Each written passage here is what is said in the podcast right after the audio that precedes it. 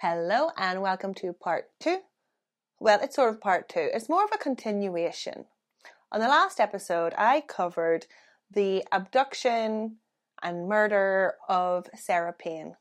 We covered the investigation and the trial and the convicted paedophile Roy Whiting. And on today's episode, we're just going to talk a little bit about Roy Whiting. Today I am drinking kombucha.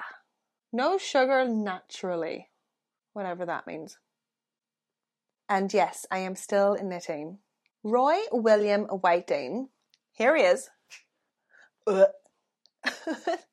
oh God. Just be glad you don't have a face like that.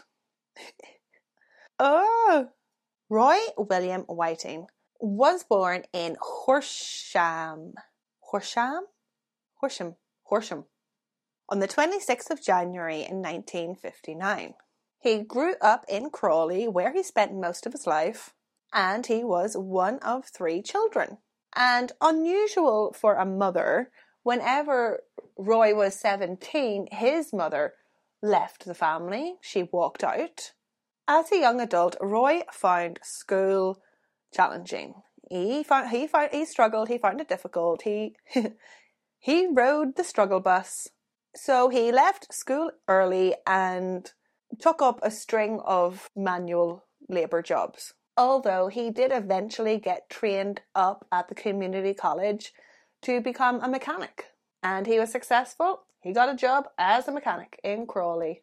I mean, the world probably, for now anyway, is always going to need a mechanic. I mean, it is a job in demand for sure. So now this is his world. He lo- he tinkers around with cars and he falls into banger racing.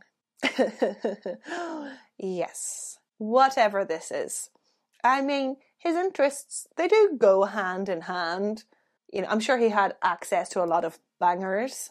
And apparently, according to the internet, in the 80s, banger racing was quite popular. It had a huge following and Roy, he immersed himself in this world and he was actually kind of good. At one point, he came third in a champion, champion, championship. But despite being watched by hundreds of people, Roy always kept his head down and maintained a low profile. He was not very rememberable on the scene. And I find that so weird. Like, if you come third, you know, the people the people don't remember you, you blend in. I mean, dude, if you want sponsorships, you need to captivate the audience. You gotta get out there and shout. You need eyes on you if you want to make it a career. But this demeanour, it spilled over into real life too. Roy Whiting was an introverted loner with very few friends. He was just known as that local mechanic who would do like jobs on the side for a knockdown price. So I suppose he wasn't disliked. Like I have, a, I know a few mechanics like that. And the best word to describe Roy, which I covered in the last episode, a word that pops up all the time was scruffy. He is a scruffy MF. He was an average Joe, except for his scruffy scruffiness. But those who actually did know Roy never seen any disturbing signs. Nothing worried friends or family. And he like never said anything that would freak people out. Like, hey, hey, psst, psst, I think Roy is a bit of a pedo. It's weird, right? In 1984, Roy met his future wife, a petrol pump attendant. It's weird how so much of these cases like revolve around petrol and cars. So apparently they hit it off because they married two years later. But apparently they didn't hit it off because then they were separated one year later, even though she was pregnant. They got separated, she had a baby, they got divorced in 1990. Around 1990, Roy fathered another child, a daughter, to some other woman that we don't know her name, but apparently he has so a son and a daughter out there somewhere. God love them.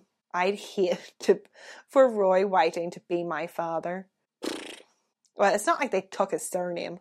It was around the early 90s that Roy started developing paedophile tendencies. And he never told anyone he had these feelings. And if you do start to feel these feelings and you see yourself, oh, you want to act on them, or you're like wanking off to kitty porn or whatever, you need to tell someone and go to therapy before it escalates, before you commit a crime. This is what Roy did not do, he should have done. Eventually, this obsession with pedophilia, it snowballed and Roy attacked his first victim. On the 4th of March 1995, only a few years after his own children were born, Roy bundled up a nine year old girl, shoving her into the back of his Ford Sierra. He then sexually assaulted her at knife point. Thankfully, the child was not killed, but released. The abduction and assault was all over the news. Police were begging people to please come forward with any news, anything that could help them. A few weeks later, a man who knew Roy came forward. After he seen on the news, he found out that the abductor of this child was driving a red Ford Sierra. This was the exact car that Roy had just sold off. Thanks to this man's tip, the vehicle was traced to its new owner and the knife was found still hidden inside the car. I mean, he's a mechanic. He would know exactly where to hide it, and you like you wouldn't think to look there. How creepy is that? That you could buy a secondhand car and it could have something like that hidden in it. You could be driving around evidence. On the 23rd of June in 1995, Roy admitted to the charges of abduction and indecent assault on a child. He was sentenced to, get this, how long do you think he got for abducting and raping a child? He got four years. Four years in prison. Hang on, we're not finished yet, but that's not enough, correct? That is not enough. Four years. Also, please note that the maximum sentence is life. He could have got life. So, how did he get a measly four years? He received this much, much lesser sentence because he admitted to the crime right away. And, and what does that have to do with the length of the sentence? That does not make the crime he committed less severe. Like, what? Are you assuming because he admitted right away he must he must feel guilt? No, no, there's more to come. There's more to come. Oh god. I don't like this man. I do not like him. Anyway, he was given four years. But get this because of good behavior. Yes, yes, he got two years and five months. I'm still not finished right?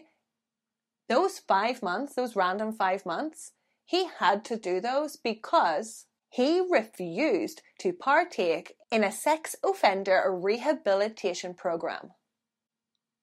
He refused. He refused to do it. That is what he was convicted of. And then he was released even though he refused to learn about curbing those feelings or he refused to acknowledge the hurt or learn something. And he was still let go. Five months. It is an insult to that child and her family that he only served two years and five months and he got out. He shouldn't have been allowed out for refusing to participate in that program.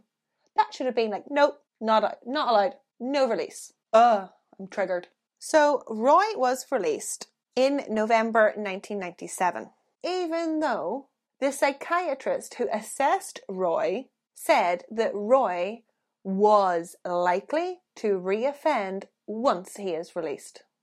Don't release him then.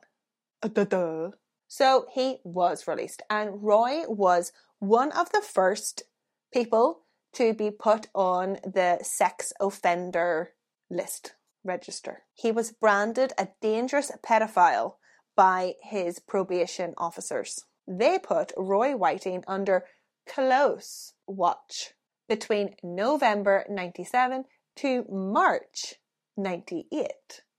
Okay, fast math. How many months is that? Seeing him once a week. Okay, November to March. How many months is that? Fast math. Fast math. Yeah. Five months.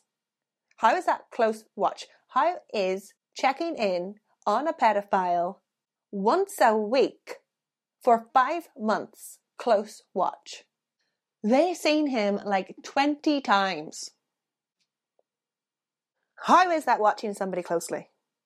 So after March, after the five months of close watch, scruffy Roy Whiting faded into the background again. This, uh, this was until July 2000. Now, Roy had plenty of time to change his MO. He got caught last time, he couldn't have that happen again. So he bought a white van and converted it into a moving prison. He filled the van with things he thought he could possibly need. And this time he decided there would be no loose ends. And he would have to kill the child he abducted. On the 1st of July, Roy Whiting carried out the abduction, sexual assault, and murder of eight year old Sarah Payne. He would eventually be caught and sentenced to 40 years in prison. This is the story I covered in episode 1. Now, do you remember that I sort of touched on anti pedo vigilantes in the last episode? We're going to go into a little bit more now. Now, the Sarah Payne murder was huge. It was widespread across the nation, and the whole nation in unison was in revulsion. The crime was horrific, it was disgusting. And the media ran with this. They ran off people's anger and disgust. The newspapers, they said that pedo and sex offenders, their information should be accessible by the community. so, a newspaper, I think it was News of the World, printed 20 names and photographs of registered sex offenders. This was a disaster. Anti pedophile mobs started demonstrating in the streets. And like most mobs, it slowly grew violent. And the mob started attacking people that they thought were guilty. One innocent family with two young children went into hiding after being driven from their home by a 150 strong mob. Vigilantes smashed their windows with bricks and overturned their car. So they couldn't even like escape properly. They couldn't drive away. They're what? That's crazy. And this is another reason why you need to be careful with publishing other people's information. One family, another family, was attacked because the mob confused pedophile with podiatrist. I mean, like it's just oh, it's just chaotic. Like you can't assume that everybody who gets their hands on information like that, you know, can read for a start, um, or will be civil or act in accordance with that information. You can't assume that. So, this was all around the time that uh, the media and the Paynes were pushing for Sarah's Law. Because of the mobs and obvious legal, legal hurdles, it was very hit and miss on whether Sarah's Law was going to happen, but eventually it was brought into law. Anyway, back to Roy Whiting. Roy is currently at HMP Wakefield Prison. And you'll be glad to know that Roy Whiting has not had the best time here. Pedophiles usually don't. Now, I don't condone violence, I don't support it, nor encourage it. But when it comes to a guy like Roy Whiting, I really don't care that it happens. I like I guess you should have a little empathy for people being stabbed and you know crap like that. But i just don't i just don't. He's lucky to be alive. If this was in america if he if he was in america he'd be dead. In 2002 roy was attacked with a razor blade. He was attacked by another prisoner obviously while roy was going to the kitchen to fetch hot water. And he was left with a six inch scar on his right cheek. In 2011, Roy was attacked again and stabbed in the eye. Ooh, gross! It's like something from a horror movie. Roy's injuries were not life threatening and he was taken back to prison. I nearly said home. He was taken back to prison. I'm not sure what happened to his eye.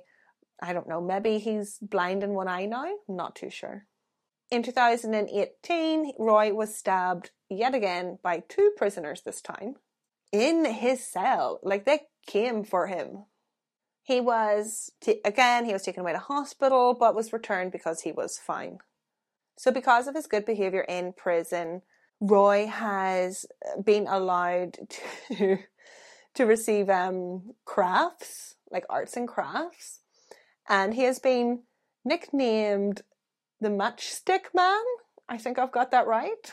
Because he has been building with matchsticks, like replicas. So he's built a replica of Big Ben, St. Paul's Cathedral, and a Lancaster bomber, like a plane. Apparently, he rarely leaves his cell because he's so scared of getting stabbed. So, so you'll be glad to know that in prison, Roy is still a loner. Um, he still has no friends, and he spends his days either watching telly or gluing matchsticks together, or getting stabbed. so, with them odds, it is most likely that Roy will die in prison. It's a pity he wasn't there until he was 92. I mean, he could get out for a few years, but um, but yeah, God willing, he will die there. References are in the description. Please like and subscribe, and I'll see you on the next one. Salam. Also, I am still taking a break from Instagram. I am not, if you have messaged me, I'm not ignoring you. I am huffing with Instagram because they have put a shadow ban on me. Okay? Okay.